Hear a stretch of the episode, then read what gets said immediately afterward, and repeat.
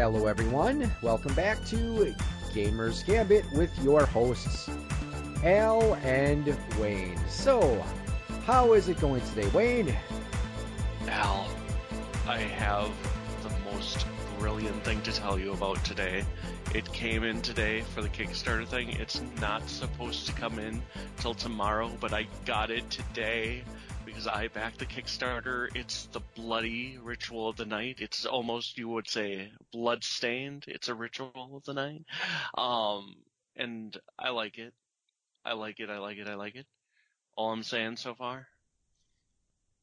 You know, it's funny you were talking about that because you know I actually I shaved right before we started the uh, you know the to record today, and it's like I cut myself shaving. So you know what else is bloodstained? You are you are really getting into this today. You Yes, are. the actually the piece of toilet paper I'm holding in my hand right now because every now and then I've had to kind of dab and uh you know it's to to soak up some of the blood. So, but we're not here to talk about my bloodstained face or the bloodstained piece of toilet paper in my hand right now. So, like I said, you uh, we mentioned a while ago that uh, you know you were you did back the Kickstarter, and you, so the product finally came in today. Which version did you get? So I I went all in back when I had a great job and I I could afford it. Um, today maybe it, it would be able to be done. Maybe it would be. Um, I went for the $175 version version that would include a, a little art book um, and some you know little extra dingly bits. Um, now sadly because of uh, printing problem most of my like little like the art book that was supposed to come wasn't able to make it. I don't know why they didn't send like the lapel pins and some of the other, uh, you know what I mean, little extra stuff that you were supposed to get. But I'm imagining they'll send one, you know, weird box with that kind of stuff in. Um, but with that, I got a physical version of the game with a really cool kind of holographic um, slipcase there's been some grumpiness online because apparently uh, Best Buy got a steel case version and they're all like, well, we got this crappy slipcase. And I'm looking at this slipcase and going, you know, while I like steel cases, um, this nice little holographic kind of, it's not really holographic, but it's kind of like a silver and you put it to the light and it, you know, it has the different colors and stuff. I, I, I I'm just fine with it you know, but like I said, all I all I got today was the game, so I'm still waiting for some of my extras to come in um, from the $175 version, and I'm pretty sure that's just because, like I said, they had some kind of a printing issue that they couldn't get, um, you know, all the printing done in time. So with the, did you get it for the the the, the PC, I got it for- the Xbox, PlayStation? So I got a copy for the PS4. Um, and then I've got a digital copy that won't re- be released till later this month. because for some reason PlayStation doesn't release their codes right away to like Kickstarters. Um, I've had two games so far that's do- done this. Um, and I got one for the Xbox, which again will be coming out later this month. So I'll be able to look. I'm pretty sure it won't be very much different. I don't really play a game like this on the computer very much because I'm still not used to being able to just plug in my Xbox controller right into the PC. you, strangely enough, I come from a time when you weren't able to do that, and joysticks were kind of a tough thing to set up on a PC. If Yep. anybody remembers calibration, now everything auto calibrates, which is awesome. Um, but yeah, no, I got it for PS4 and then a digital copy later for uh, Xbox One. So does it really capture the mood of Symphony of the Night so far from uh, your experience playing it, or I I mean, how would you compare to give uh, the listeners kind of a base? How would you compare it to Symphony of the Night so far? Uh, would you say it's probably uh, would you about the same? Would you say that it's better than Symphony of the Night, or would you say you know a fun game but not quite the uh, as good as Symphony of the Night was? So I haven't had enough time for it to make like that giant of a decision. Um, you know what I mean? Whether it's better on par with Symphony Night. Now, uh, because I've just been getting through the demo version, you know, portion that was already released, um, I will say that it is kind of similar to Symphony of the Night. You're in a different area. Enemies definitely are different. They don't necessarily like once they appear, they don't move right away in the starting area. Um, and then you can be in another area in which you know what I mean? There's lots of movement. Now, disclaimer, I don't know for sure because I'm only playing on the lowest difficulty, which I usually play my games on the lowest difficulty. So playing on the harder difficulties, they may be, you know, different. Uh, but so far, it's been pretty good. I mean, instead of, you know, having candles and having enemies drop items. You know, there's items in chests that you just get as you explore. Like right now, I'm on a ship. The enemies drop shards. So instead of a difference is instead of your base uh, sub weapons that you have in Castlevania and Symphony of the Night, now you have kind of like a magic type system that the shards from enemies will, you know, you'll embed yourself with them and then you'll have different magical powers. Like so far I've been able to get like a bouncing ball of water and then the other one I've been able to get is kind of a flamethrower that's directional. Okay, cool. So yeah, I'm I'm planning on getting it. Uh, it's just like I said, I'm gonna wait till I'm gonna kind of see what happens, how the like the Switch version and the Xbox One version compare to each other. So if there's not really that significant of a difference, I, I mean, I'll probably go with the Xbox One version. But I, I mean, if there's something about the Switch version that's significantly different, I might go with the Switch. But anyways. Now, just because I saw it's not on the list, but I'm just thinking about it now that you mentioned the Switch something you might want to check out. I don't know if I'm going to check it out yet either. Do you remember we were talking? Uh, I think we were talking about the Secret of Mana remake. Yes. On the uh, Nintendo Switch, they just came out with the Collection of Mana, which oh, yeah. comes out with Final Fantasy Adventure, the originals, and these are all the original. Final Fantasy Adventure, Adventure, which was actually the well, Mana One, then Secret of Mana, the original one for SNES, and then pretty much Tsukio and Densa 2, which are 3, which is the third Secret of Mana, or and they're renaming that Trials of Mana. Um, and they're bringing that out to Switch, which that the third one never came out. Hmm. I might take a look into that because I did enjoy the original Secret of Mana. Well, the the one we got on the Super Nintendo I played a little bit of uh, Final Fantasy Adventure. I don't remember getting too too much into that particular game. So I, I mean, it's one of one of those things where I, I'll have to take a look at it, and you know, maybe if it goes on sale, I might pick it up. But that is, I mean, it is cool that we do start to that we are starting to see some more of these remakes. Which, okay, I know we're moving ahead on our syllabus here, but uh, Final Fantasy VII. Speaking of remakes, they did announce a uh, a new date for it. So right now the estimated release date is going to be March 3rd, 2020. So have you had a chance to check out the new trailer? Oh my god, yes. I was a little until I read some of the on hand people doing it. The trailer was awesome, right? But there was a feeling in the trailer of the all the enemies seem to be taking ping damage, if that makes sense.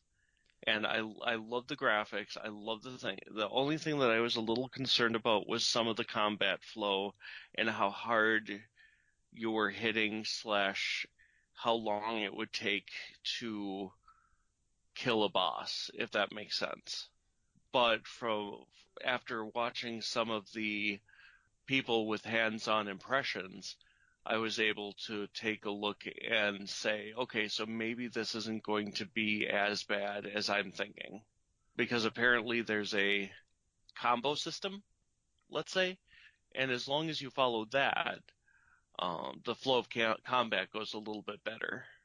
Okay, because I think it looks interesting, and I'll probably pick it up. Uh, at I mean, probably not going to pick it up on release date, but uh, eventually I plan on picking it up because. I mean, I admit I'm old school where I have kind of gotten used to the whole, you know, stand in a line and occasionally step forward and take a swing with your weapon. But honestly, Final Fantasy 15 did change my mind on the whole action RPG thing where again it's not just standing in a line taking turns hitting each other where you actually move around and there's a bit more strategy involved. So I don't know, like I said I I I do hope to pick it up eventually. So and in the Final Fantasy Record Keeper game, of course to commemorate the new trailer, they introduced a new Final Fantasy relic draw which by the time you know you hear this listener, I think it might it, it may have passed, but uh, I, and I didn't actually. I decided not to draw on it because I looked at the relics they were offering. They weren't offering any new relics, but it's just I had too many of the relics on the list, and it's like okay, chances are if I draw on that particular banner, I'm probably going to get a lot of dupes. So, yeah. Mm. But and it wouldn't surprise me when it does finally come out. They're probably going to have some big hoopla. You know, I'm sure they're going to have uh, new relics, of course, and they're probably going to, uh, you know, introduce a new version of Final Fantasy VII. So yeah, lots of things that they can do once that game comes out. But well, moving on, the next story I have, this is something that's going to be more of interest to fans of old school D&D computer games. This fall and winter, some classic D&D computer games are coming to consoles. Uh, they have confirmed that Baldur's Gate, the Enhanced Edition pack, uh, Planescape Torment and Icewind Dale, and Neverwinter Nights are going to be coming to the Switch, the Xbox One, and PlayStation 4. Now, the first one, Baldur's Gate, uh, the Enhanced Edition of pack includes Baldur's Gate Enhanced Edition, Baldur's Gate 2 Enhanced Edition, and Baldur's Gate Siege of Dragonspear. Have you ever played any of the Baldur's Gate games? Yeah, I I actually have them on my computer. Well, I I had to reimage my computer, as I think I said in the previous one, but uh, I had them before on my computer and for the enhanced editions, and I do like them. They're kind of old school. It was it was always nice to be able to play D and D just on the computer and not have to worry about stuff. yeah, getting people together, cleaning up the house, uh, getting refreshments, and now the second pack is actually a very unusual combination: Planescape Torment and Icewind Dale Enhanced Edition which will include both games as well as all the downloadable content. Now, I'm probably going to consider picking up that one. I have played Icewind Dale, and I did enjoy it.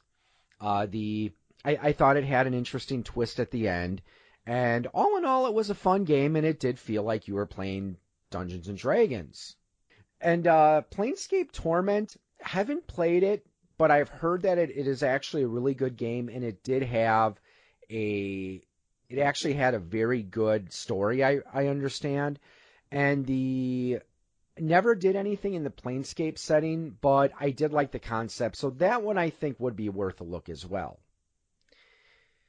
And then finally neverwinter nights which i could take it or leave it. Uh, from what I, I think that was like an online game no. Well yes and no. And that's my concern with it is that um, the story, the actual game itself, that that one was not the best received. People had a lot of criticism, but the thing that came out of it was that it had its tool set that you could create entire campaigns and entire you know games pretty much within it um, and host them online and they had tons of these, you know, self-made games that really turned into being a lot better than the main campaign that it was running. And that's the question I have. Are they going to keep that for the new, you know, console versions where you're going to have this ability? Now, I'm imagining there's not going to be cross-play uh, with it, but you know what I mean. Are they going to just keep the campaign or will they include the entire tool set and ability to upload your your own versions of the games with it?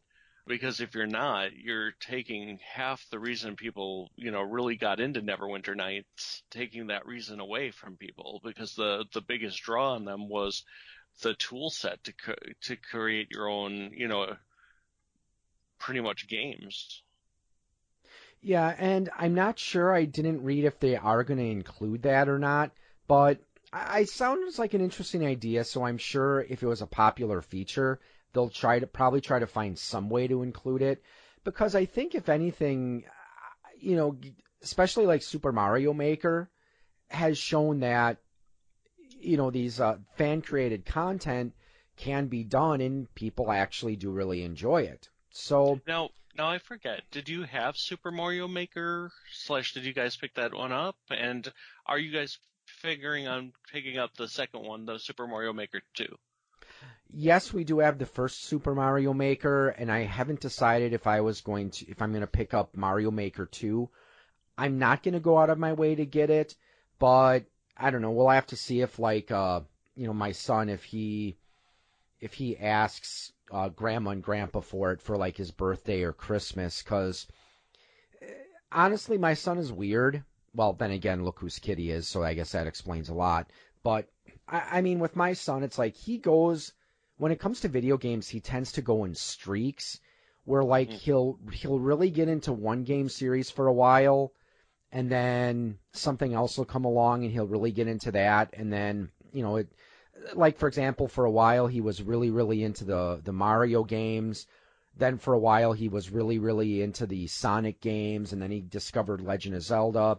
Right now he's Final Fantasy. That's his primary uh, game that uh, he's getting into because we did pick up 9, 10, and 10-2 for the Switch.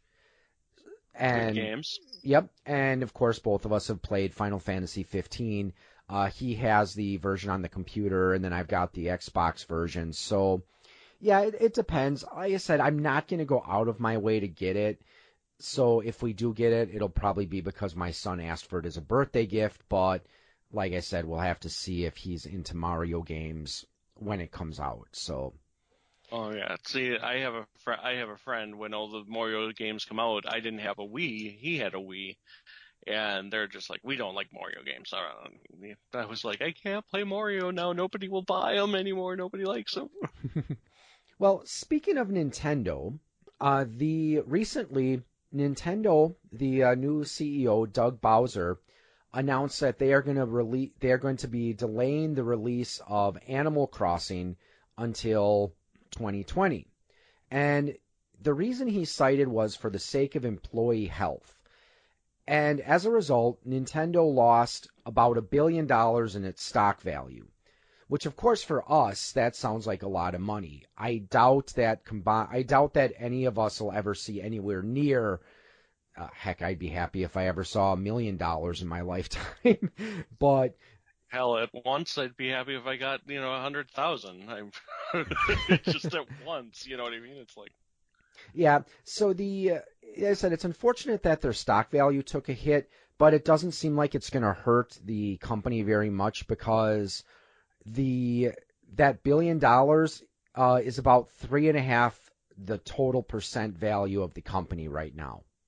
And like I said, I have to give Doug Bowser credit for making this decision because uh, actually just a few days before I saw the that article, there was another one I saw in Time Magazine where game developers are trying to fight crunch, which in the game developing industry, uh, usually what they mean by crunch is, you know, maybe a game is it's due to it, needs to be completed by June 1st, but it's you know it's April 1st and the game's only 75% done.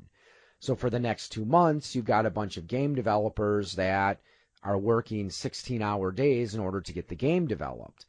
And so, like I said, the fact that Nintendo was willing to do this and that they're specifically doing it so their employees can have more of a work life balance and that they, they wanted, and I don't know if this was Doug Bowser who said this or uh, someone else I was speaking on behalf of the company, but again, they saw this as an important step to make sure that not only are they giving their employees that work life balance, but in the end, it's going to result in a better product. So this just makes me want to support Nintendo even more that they're willing to do this because, I mean, come on. I'm sure you've probably worked for at least one company that, you know, they look at you and they're like, work life balance? you want that, quit and go find another job. That was, that was my, technically, that was my entire last job in a way. I, I do have to say, in this culture that we have, that I, I don't truly understand because look at Anthem and look at some of the stories about Anthem. Um, that until the last six months to, to almost the last year, they didn't really have a stable even concept of the game. Yet they wrung their, you know, employees dry mentally and emotionally. You know what I mean? And it's like, it's nice to see companies that can just go, you know, like how Activision, well, Activision Blizzard used to be, or Blizzard, for example. Hey, you know what? It's finished when it's finished. You know, we're not going to rush it. We're not going to worry about it. We're going to let our people work on it, and that's going to be it. Nowadays, there's always such a, you know, just it has to be done by this date or else we'll meet stock expectations or we'll we'll miss this. And the people who are suffer, suffering are the people who don't you know most of them are salary people don't get any overtime don't get anything. And uh, there's a lot of Japanese developers too. They don't get to see their children for many days out of the year because they're they're working so hard on you know their games so it's nice to see that, you know, Nintendo, especially with any game, you know, just taking the stand and saying, hey, we understand we want a quality product and we want people to be able to work on the next project, not to be burnt out and quit. Yeah, and I know Japan, uh, I've heard that they've got a real problem in that country with overworking, where there's always this, you know, this corporate culture and this push to work hard and advance up in the ranks through the company, even if it means that it's going to cost you personally. And uh, there's a, a, YouTuber that I've mentioned every now and then, Gaijin Goomba, and he he's done some series. Uh, he's done some episodes about a couple of Japanese animation series that actually do have very intelligent social commentaries. And he, I forgot the name of the series, but he was mentioning where there was one where uh, the president of this company, you know, who was always belittling and insulting his employees, he there it was something about like a train that took souls to the afterlife, where he had to confront the people that he literally worked to death, because there were workers that you know they were just getting, they were working too much and they were you know, they were being forced to work long hours. They were having to endure uh, harassment from the boss and their superiors, and some of them ended up taking their lives. So, mm-hmm. like I said, I don't remember the name of the. Uh, I I don't remember the name of the anime series, but uh, it sounded like it's interesting. It might be something worth checking out. And uh, I mean, I think you have a subscription to Crunchyroll, don't you? Yeah, I do. Okay, so yeah, I, I, know one of the animes that he's talked about. I think it's like okay, the name just fell out of my head right when I was about to mention it. But I don't know. Maybe I'll, I'll send you a link to it later if uh, if you're interested. But oh yeah, no, definitely because I'm very because I know there's one. I forget what it is. It came out either last year or the year before. Um, but it was a one that took a look at the actual either it was anime or manga artists and kind of the tough time they have on how many hours that they have to do for how many I think it was a manga artist but it was an anime into the manga culture and wor- workplace and it really turned a lot of people's opinions of that entire thing because it was pretty harsh I think um actually let me just double check uh the gonna see if I can find the video on YouTube here. Um, yeah, I know one of the ones he mentioned was Gege no Kitaro, uh, which that one I remember he had an episode where it was talking about how it was calling out Logan Paul and the a lot of these other people who were you know the social media stars that you know it's kind of weird to explain, but uh, yeah, that I don't know if it was that one or if it was a different one. Uh, I know he also talked about Aggretsuko, which is another uh, series that I actually like watching, and they just recently came out with season two on Netflix, where again it addresses the the power that employers in Japan have over their employees. And he had one episode where he was talking about how, I, I mean, just the way you talk in your everyday conversation is you know is going to be different depending on who you're talking to. Like for example, if you see your boss, you don't just the way you would say good morning to your supervisor, you you you say it differently than you would say to you know one of your coworkers who's at the same level as you. Yeah. And then you know, however, if you are deal on the phone dealing with another company and you had to tell them that uh, the boss was out of the office, again, there's different uh, there, there's different ways you would say that. So he's like, yeah, it can be really confusing, and it's almost, it's no wonder why some people in Japan do go crazy from working too much, and it's just not just the long hours, but yeah, all the social formalities they have to deal with. So but to get back on track when we talk about uh, crunch and how the video game industry treats its programmers you know it's funny because uh, another podcast i was listening to they were talking about the early days of the console wars and they were talking about how atari developed as a company where what they used to do is it, they used to be a lot more uh, carefree with their work environment where if they you know, if they finished programming a game on time, then you know they would throw these huge parties for them, and supposedly uh, certain illegal substances would be involved in these parties as well. And you know, so they just threw these big, huge, wild parties. But then, of course, the suits took over, and uh, one of the things that caused a lot of friction and a lot of loss of morale in the company is some of these programmers were like, hey, you know, can we can we have like a small percentage of uh, a royalty for every copy of a game that we sell, you know, that we program? And it wasn't even that much. It was like a fraction of a percent, but something that you know, if a game sells, you know, several thousand copies, it can actually it can be a decent bonus.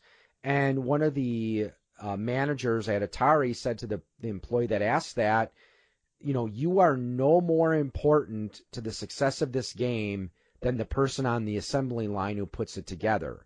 And it was pretty much laughed out of the office. And there was another story where, uh, again, another guy at Atari was telling a disgruntled programmer that, you know, I could hire a monkey to program this game. So, unfortunately, it seems that particular aspect hasn't really changed much in the game industry. That's the sad thing about it. There's been a lot of talk especially in Europe, about video game designers starting um, unions and trying to unionize. They have no guarantees. And, you know, when we talk about work conditions in any of our industries here, we're not understanding some of the things. I mean, some of them, you know, there's been words about they bring a sleeping bag and a pillow and they sleep for you know maybe four hours at their desk just to get up and you know work some more uh, on what they're doing. You know what i mean? When we're talking work life balance there are true issues and you know it's kind of like it's not slave labor you know a lot of these guys i think you know don't get me wrong are being paid well it's not like they're not being paid well but again they're not getting the value from their time because they're all salary. They're not getting any overtime or whatnot. I know a big problem right now with Blizzard, according to one of their things, is they live in a really high priced area in California, right? And where you would be paid anywhere else in the country, it would be great to have that paycheck, right? Well, where they live, that's not even standard of living. Hardly. You know, they have like four to six people in, you know, one apartment because one person can't afford an apartment there. Oh yeah, I've, I mean I've heard about uh, the cost of living out there in California, and uh, another place I know it's really expensive. Okay, this is a little off topic because New York. I mean, it's not not known as a hub of video game development, but uh, we had some friends that back in the early 2000s moved out to New York, and they were told that when they were looking for a house, don't even bother with anything less than four hundred thousand dollars because it'll be a dump. And that just boggled my mind because at least in our area, four hundred thousand dollars will get you a pretty nice house. Yeah, and, no, definitely. And you, you know, they decided, well, let's take a look, and sure enough, any house they looked at that was less than four, three hundred, four hundred thousand dollars was a dump. So, but yeah, I've heard about California how it's there's some places out there where it's just ridiculously expensive to live. So hopefully other companies will follow suit. They will hopefully follow Nintendo's example on this and they'll start to realize that, hey, the people that program the games that are making the money for the company, they deserve to have a life too. Well, and I gotta imagine it's it's pretty hard, you know, to be in the middle of the pro- of a project and have somebody you know, in some of these stories go on like an FMLA for six months and just lose that person, you know, that just puts, you know, it's kind of like a domino effect. You know, you lose one or two people, you know, what's going to happen? It's, it's not really sustainable, you know, slash, and you're not putting forth, you know, good quality product mm-hmm. at that point. Yep. Well, moving on to a more cheerful story your doctor might be playing video games on his cell phone in the free time. And that actually might not be a bad thing. Uh, there was a story that I uh, read not too long ago, a company called Level X, EX. And what they do is they specialize in medical simulators. Now, these are not, certainly not new. Now, uh, I remember a friend of mine growing up had a computer game. I think it was called Life or Death. I don't know, does that title ring a bell for you? I think so, yeah.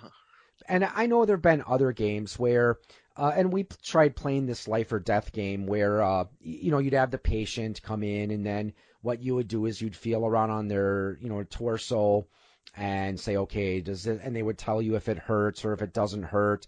And then, you know, you would get their vital statistics and then you would have to make a diagnosis. Well, Technology has allowed games like this to move from the PC to your smartphone. And Level EX has four games that are currently out. They're free to download, so if you want to check them out, you certainly can. Uh, there is Airway EX, which is designed for anesthesiologists. Okay, uh, anesthesiologists anesthesia, anesthesia, uh, the guys anesthesiologists. Who, yes, those guys. Gastro EX for the guys who specialize in gast- gastronomy. Is that what it is? Stomach stuff. Uh, Plume EX for plumologists and Cardio EX for cardiologists. Now, again, they have some of them more that they're developing.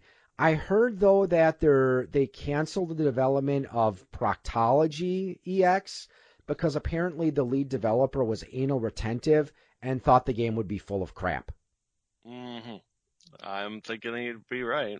But you know, if they market it correctly, I bet they'd sell a buttload of those games. You know, it's just you know what you're into.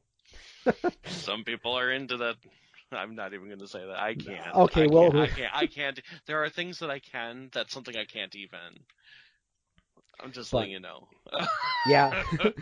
but what's interesting about this game is that some of the scenarios that you can uh, try your hand at in these games are based on real life cases that were submitted by emergency room doctors.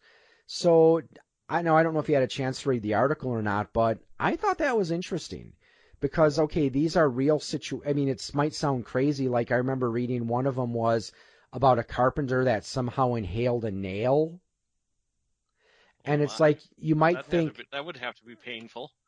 I would imagine so. But it's one of those things where you'd have to think, okay, there's no way that could have ever really happened. But turns out, yeah, it is an actual documented case. And in some cases, doctors can even earn continuing education credits by successfully performing certain scenarios in this game. So, what are some of your thoughts on this story? hey, getting getting doctors to know even more about their field, you know, and having now the question I have because you know how good you know are the simulations, you know how how realistic are they, and all that kind of thing. That aside. I'm all for it because you know it's one kind of distressing. You know, doctors don't get a lot of time off when they're when they're in and doing stuff and making them better at their craft. I say, you know, go to it. You know, I I still want to see the um, YouTube video of uh, you know real doctor plays surgeon simulator. but yeah, I think it's a good idea because at least this way, if the doctor makes a, a bad diagnosis, no one dies. So again, Mm. I, I think it should be interesting to see what other type of games they develop for this series. And is this actually isn't a new idea? Because again, we did mention, well, at least the idea of doctors playing video games. Because I remember many years ago uh, seeing a story about a doctor who recommended that other doctors, specifically surgeons, play video games as a way to develop hand-eye coordination. And he was just specifically the game he was mentioning was Super Monkey Ball on the Nintendo GameCube. So he would often play that because he felt that it helped him work up the manual dexterity and the hand-eye coordination he needed to be a good surgeon. So that I thought that was a I don't I just thought that was one of those one of those nice little feel good stories that we get to talk about every now and then. I agree. So moving on to our next story. Now, do you uh, have a subscription to Netflix? Uh, not right now. I need to get it because Jessica Jones just came out with season three. Stranger Things, I don't think comes out till um October. Fourth of July. Oh, Fourth of July. Okay, Yep. so maybe it's time. And there are a lot of stuff that I just have missed, so I do need to bring it up and grab it um again. But right now, I, I don't actually. Yeah, because we have a net sub- we have a Netflix subscription, and uh, we got it a few years ago because we, well, we my wife and I looked at the TV shows we were watching, and most of the stuff we watched was on network TV, and the also actually the real the reason I got Netflix is because at the time I was taking a class uh, in college when I was working on my IT degree. I was taking a class on movies for you know in cinema for uh, an elective, and some of the movies that the professor had for us were on Netflix, so that's how we got the Netflix subscription and ended up keeping it. And as I was saying, my wife and I were like, well, most of the shows we watch are either on Netflix or on network TV. And by this time, my son had pretty much grown out of cartoons, so he was more into video games. So we dumped cable and stuck with Netflix. And I enjoy it. And how do, what does this have to do with video games? Well, uh, Netflix is going to expand into the video game industry, and they are licensing out some of their titles to video game developers. Now, there is a Stranger Things video game that is due to come out on July 4th, again, the same day the new series premieres, their season premieres. And also, they're releasing another game that serves as a prequel to The Dark Crystal. Now, did you uh, get a chance to watch Stranger Things at all, or have you not had a chance to see it because of not having Yeah. Netflix? I did watch seasons one and two. I think it's kind of interesting. Don't exactly know what's going on completely, but I I do I do say I like it. Um, that's why I'm looking forward to season three. I was going to say that's about all I can say about that. I I like it. Yeah, my wife and I we enjoy it as well, and I, I know we're guilty of binge watching it. So I, I'm excited to see what they can do with uh, Stranger Things on a console based game because I know they I'm pretty sure they did release a smartphone game of Stranger Things. Now, I, it would be interesting to see what they could do with the Dark Crystal. I enjoyed that movie. It had kind of this weird alien surreal feel about it. I love Dark Crystal and the just you know, the new game for the Dark Crystal will be on Nintendo Switch.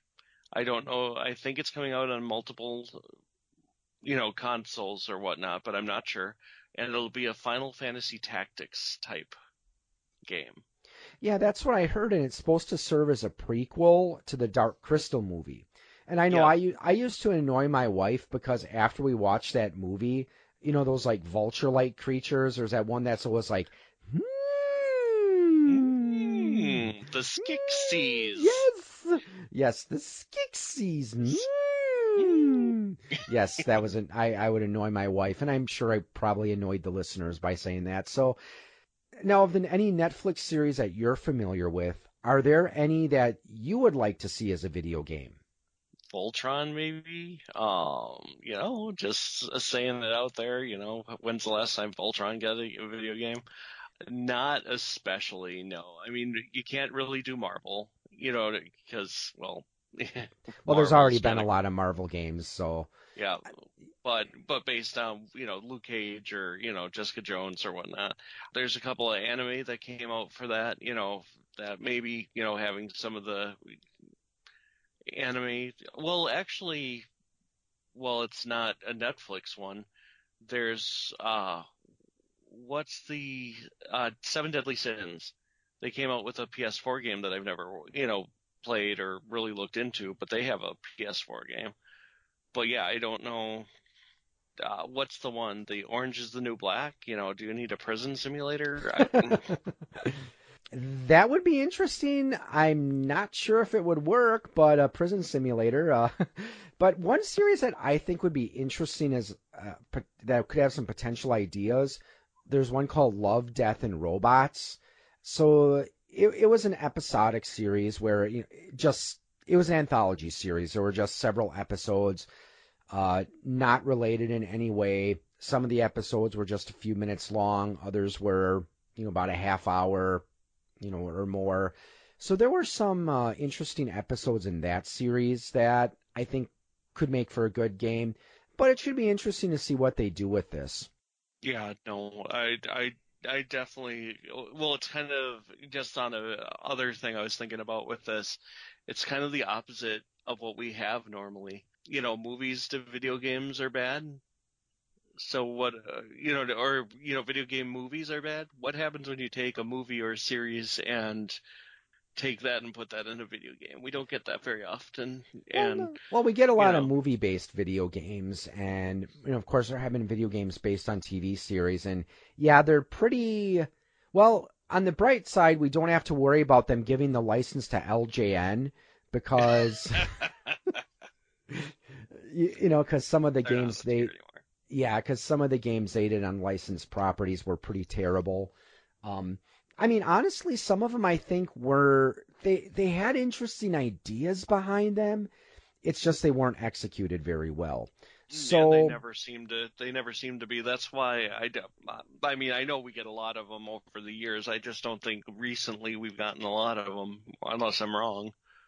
well, you know, we still see the occasional movie-based games. So, I mean, it should be interesting to see where they go with this, and hopefully, uh, they get a good they get a good developer, so we don't get you know we don't get games that are basically just cash grabs, where it's like, hey, Stranger Things is popular right now, so let's make a game based on Stranger Things, and turns out the game sucks, and well, by the time everyone realizes it sucks, the company has already made bank and left the industry. I'll have to show you uh, Bethesda on Fallout 76. The it's called It Just Works, and it's so funny because it's so true. I think I shared it on Facebook, but um, yeah, that kind of shows what we get when you just oh, it's this, you know, it's the video game movie, okay, or it's the video game of the movies. So this is just what we get. Yep. Well, moving on.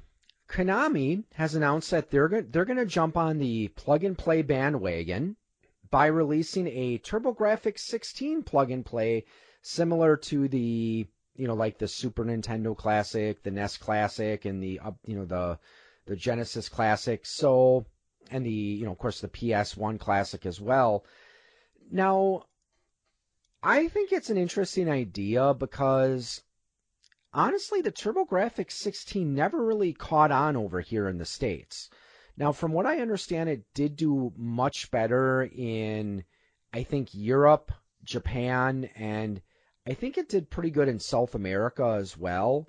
But yeah, Mhm. here in the U.S., it, they just couldn't get a foothold because everyone was either into their Nintendo or their Sega. Now, have you played a lot of uh, TurboGrafx 16 games? No, a friend of mine had had the TurboGrafx 16, and it, and it was pretty cool. Pretty cool, but um, I think one of the big things was not everywhere carried the TurboGrafx 16, so it wasn't like you know where you could go to wherever and buy a Nintendo, you know, or Super Nintendo at the time, or a Genesis. You had to go to a special electronic store to buy a you know, TurboGrafx. I mean, I never knew anyone growing up who had a TurboGrafx 16. The only place I remember ever seeing them on sale was at Babbage's. And when I was in college, I had a friend who uh, had a TurboGrafx 16. But other than that, the only games I've played for it were either in the arcades or games that were released on the Wii Virtual Console. Now, the list that they have so far consists of R-Type, which you know it's it's a good game. It's a you know classic arcade style shooter. New Adventure Island, Ninja Spirit, Ys Book One and Two, Dungeon Explorer, and Alien Crush. Now, of those games, in addition to R-Type, I have played Ninja Spirit, and I've played Dungeon Explorer. I got both of them for the Wii Virtual Console.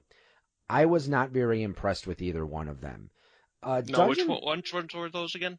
Ninja Spirit, which is a side-scrolling uh, platform game, where eh, you know you were playing a ninja. I think you were probably trying to, you know, a- avenge your family or something. It's it's been a while since I played it, but you had four different weapons, and then you got your power up for it. It was a difficult game, and I don't know. Like I said, I just never really got into it. Dungeon Explorer, I respect what they tried to do they tried to make it a co-op gauntlet style game, but it was just way too hard for me.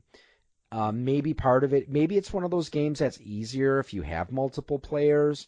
But like I said, I think it had a good concept behind it uh, because you had different classes you could choose, just like you could in Gauntlet. It's just said it just didn't. Uh, it wasn't as memorable or as well executed as Gauntlet was, at, at least in my experience playing it.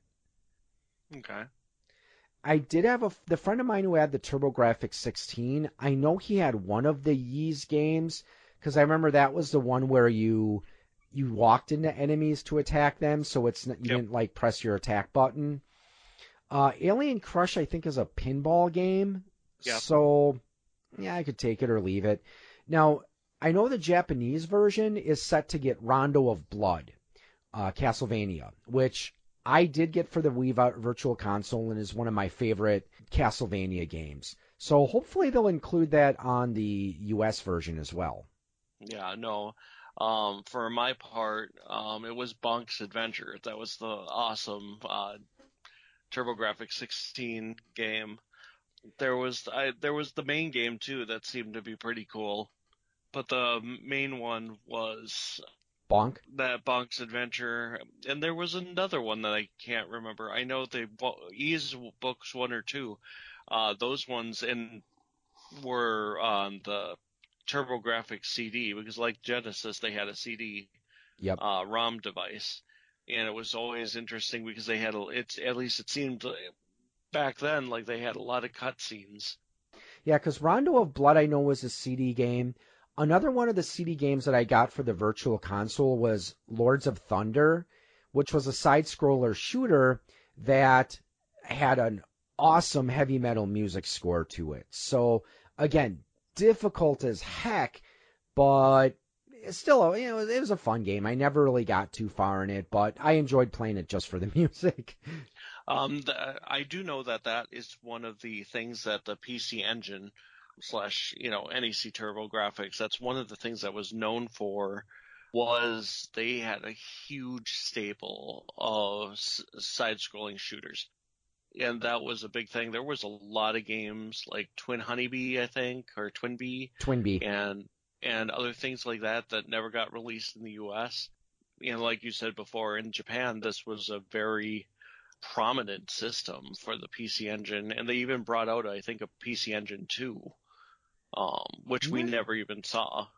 Yeah, not sure. Uh, but yeah, we probably wouldn't have seen it over here just because yeah, the uh, the PC Engine or TurboGrafx just never never did very well over here. But well, this brings us to our opinion section, and the opinion is: Could games as a service be somewhere in the future?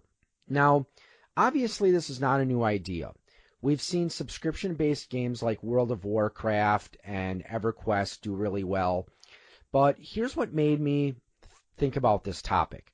A while ago, maybe about two weeks or so ago, uh, one of the YouTubers I watch every now and then, Tech Review USA, uh, the he did an episode where he was talking about the announcement that Apple made that they're going to be ending the iTunes store and now, of course, I was panicking because I've bought no small amount of music off of iTunes. But fortunately, they did announce that the buying songs individually, that part I guess is going to go away. Uh, they want to, they're going to replace it with a streaming service. However, if you purchased a, you know, any music off of iTunes, you'll still be able to listen to it. Uh, you'll still have access to those songs, and not only that, you'll still be able to listen to any songs that you ripped off of CDs or got from imported from other sources. But his uh, his show was about the topic was about how could we be moving towards music as a service where again you just pay a flat monthly fee and then you get to stream all the songs you want which he was saying has its own pros and cons I mean, in the long run, in the short term, it might be cheaper, but in the long run, it's basically just a way for Apple to keep their hand in your your wallet. Uh, like he was pointing out, okay, usually most albums on iTunes are around ten dollars, and you know, so the okay, so paying ten dollars for a month, yeah, you get that album, and then you can also listen to other things too. But if you keep that going for a year, then well, you've spent $120, and if you're really not you know, really not getting a lot of new music and you're just listening to the same stuff, is that really worthwhile for you? And I, I guess they're also going to do an option where you can download stuff. So if you're going to be offline, you know, you're not going to be near a, a Wi Fi source. And I know Microsoft has also moved towards software as a service with Microsoft Office. And when I got my new computer, I was going to also try to get, I was thinking of getting a new version of Microsoft Office because, I mean, I use that program a lot for my writing and my, my book publishing I do. Plus, the version I have right now is 2010. So, again, it's a little, little dated. But then when I went to the store, instead of having the box with the program, you had this little card. And I was looking into it, and apparently, what they want you to do with Microsoft Office right now is it costs like, depending on the version you get, it costs anywhere from like 50 to $130. Now, do you know how much a physical copy of Microsoft Office usually costs? Uh, 98 to 400, I think, depending on w- which package you get. Yeah. Because the the version I had, I got when I was still in college, so I got the academic discount. But but yeah, I mean, you're right. Uh, if you were to get it just retail, it can set you back a few hundred dollars.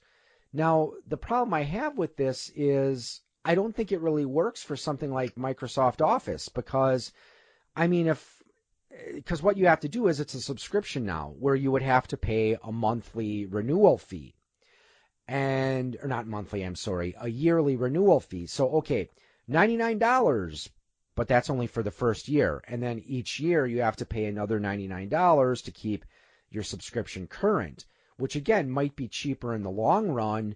But I mean, if I did that when I, I mean, I've been using the same version now of, you know, Microsoft Office for, you know, about eight, nine years now.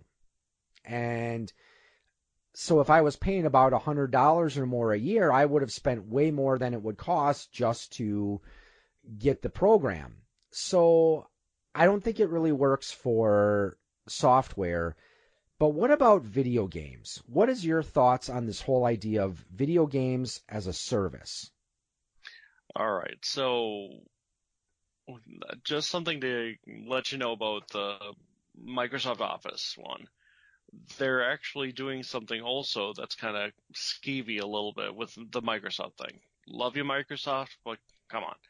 They're actually the there was an article on I believe CNET or Ars Technica that they are keeping features out of the regular boxed programs that they're only upgrading slash they're only doing things in the th- Office 360 versions of the of Office. So where you could be getting, you know, your Office Professional, you know, some of the tool sets and other things that you would normally get with the box programs, you're not getting anymore because they're reserving those for the people who pay the subscription. And that's now for games. Now there's two types of games as service that we have in the video game realm. We've got what everybody wants to go to, where there's day day one DLC. Um, the the game is ongoing. There's there's patches or whatnot to improve it, and they want to keep you paying microtransactions and whatnot for as long as possible because they they want to get as much money on a game as as possible, and that's what they're calling games as service, at least in the video game in- industry. The other one is something like Microsoft has, which is Microsoft Game Pass, where you pay a subscription and you can pay all the, play all the games you want. It's got day one things. Uh, PlayStation calls it PS Now, where you kind of stream games like at first Xbox couldn't when you did Game Pass you couldn't download games. Now you can actually download games and they're bringing it out this year on PC. Um, so I don't know how that's going to work. You know what I mean? Where you can just pay nine ninety nine and you can download anything you want. But apparently it'll it'll work. Now between that, I kind of like it. I don't know how the streaming is going to work or what games are available. But to play a, an entire category of games for like nine bucks a month, you know, I mean, it's cheaper, I guess, and you have more choices, you know, than you do buying one sixty dollar game. But at the same time, I don't know what about months that there's nothing new out, you know, for that particular service and there's nothing, you know, good or if you know your internet's out, you can't play anything on it. So I guess the thing that always just concerns me about the whole idea of moving towards games as a service, are they going to make it worth having this ongoing subscription fee?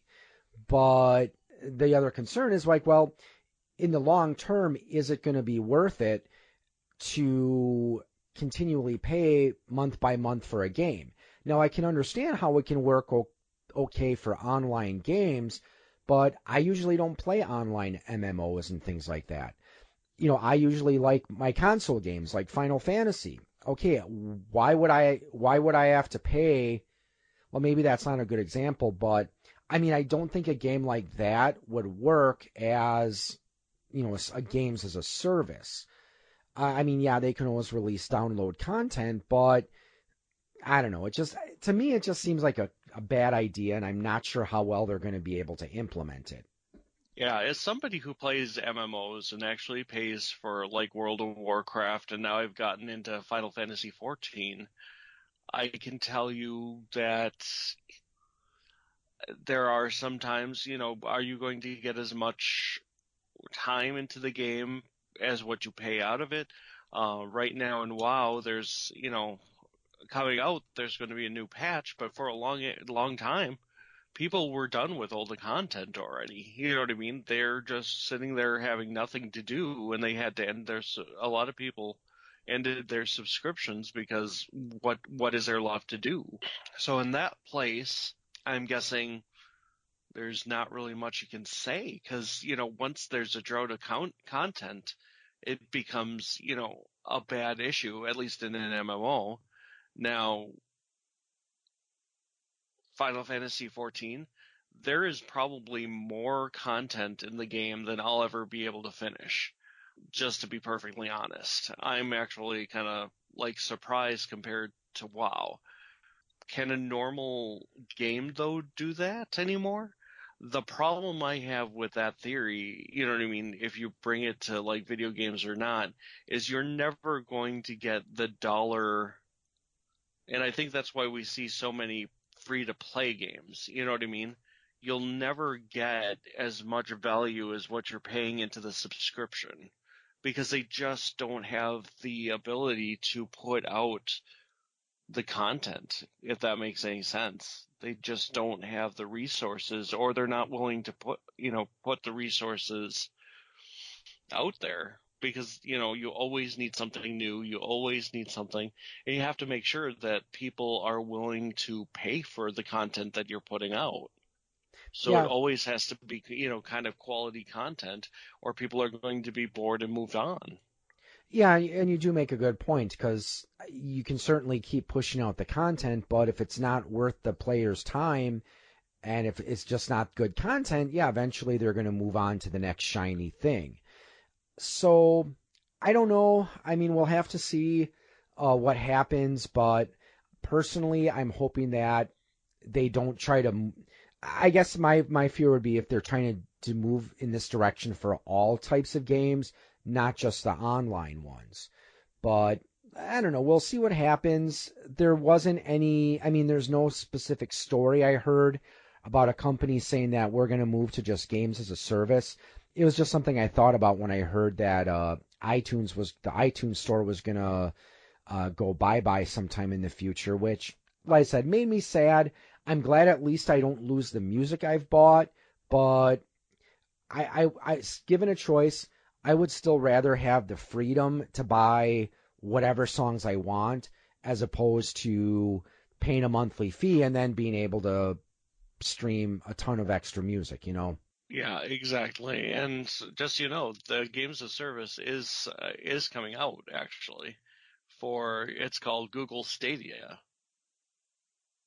Okay, because I'm not sure if we, because didn't we cover a story a while ago where where one company was talking about making a like a Netflix for games where the games would be streaming?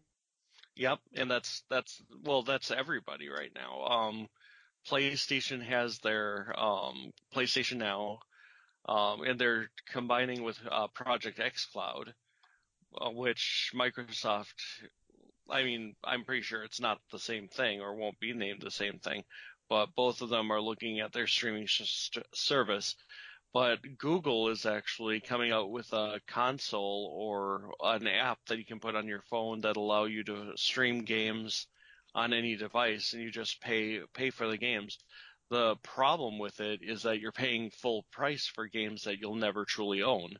Because if they ever lose the license or if they're ever pulled from the shop, they're just gone and your 60 bucks is gone with it. Yeah, and that's one of the reasons why I always prefer. I'm always gonna prefer the physical product to the the digital product because you know they can't take away the licensing rights for the physical copy of a game that I own. At least I don't think they can do that. Mm, it- uh, once the server's shut down, depending if it requires a server connection, they can. Yeah. But that's still, I don't think any of them have done that for single player. That's usually only multiplayer that that happens to. Yeah. Well, any closing thoughts before we end today's show? Um, E3 was sadness. Um, nothing much. Uh, Nintendo, you know, kind of was the winner overall. Bethesda is kind of sad in all reality. I am, I am sad for Bethesda. Bethesda is sad for us. Microsoft was was good. I'm waiting for Cyberpunk 2077, as everyone should be. Um, And otherwise, I think that's about it for this week. Um, all hail Ryzen because Ryzen looks like it's going to be pretty good for the new Ryzen chipset. Getting a little too computer geeky there, but well, uh, but yeah, that's that. Those are my closing thoughts. Well, with that said, uh, certainly like to thank all of you for tuning in. And, you know, like I said, since we've been moving to a monthly format, at least for now, uh, probably wouldn't surprise me if some of the, you know, some of our episodes do tend to run a lot longer because we're going to have more stories to cover. Yay! More stories, more, not less, more. Yes. Now, of course, the only problem is some of the stuff stories we're probably going to be covering aren't exactly going to be cutting edge. What? yes, we're not we're not exactly covering news as it happens on this show, but we're. I thought that was the entire point. I'm gonna have to go cry. It's okay, Kitty. Wayne. Go go go drown yourself in a, a beer and a nice game of bloodstained ritual of the night. Ooh, pretty. Okay. Talk to you next time, everyone, and thanks for tuning in. Thanks. Hey, this is Nick and Alex, and we're here to tell you a little bit more about Dungeon Junkies. Now, we're a podcast that's based in Austin, Texas, and we are hell bent on making you laugh. Absolutely. We have some fantastic storytelling uh, with some badass characters and even better music, as well as a ton of jokes to make you laugh. So join Fenworth, Taryn, and Dr. Euphoria, and our sexy DM Kenny on a quest to save the world or destroy it. I guess whichever one comes first. and you can also check out our Real Talk episodes where we get meta inside our campaign and really figure out the depths of our characters and also the story. So check us out on www.dungeonjunkies.com or wherever you get your podcasts. Dungeon Junkies because not all adventurers are meant to be heroes.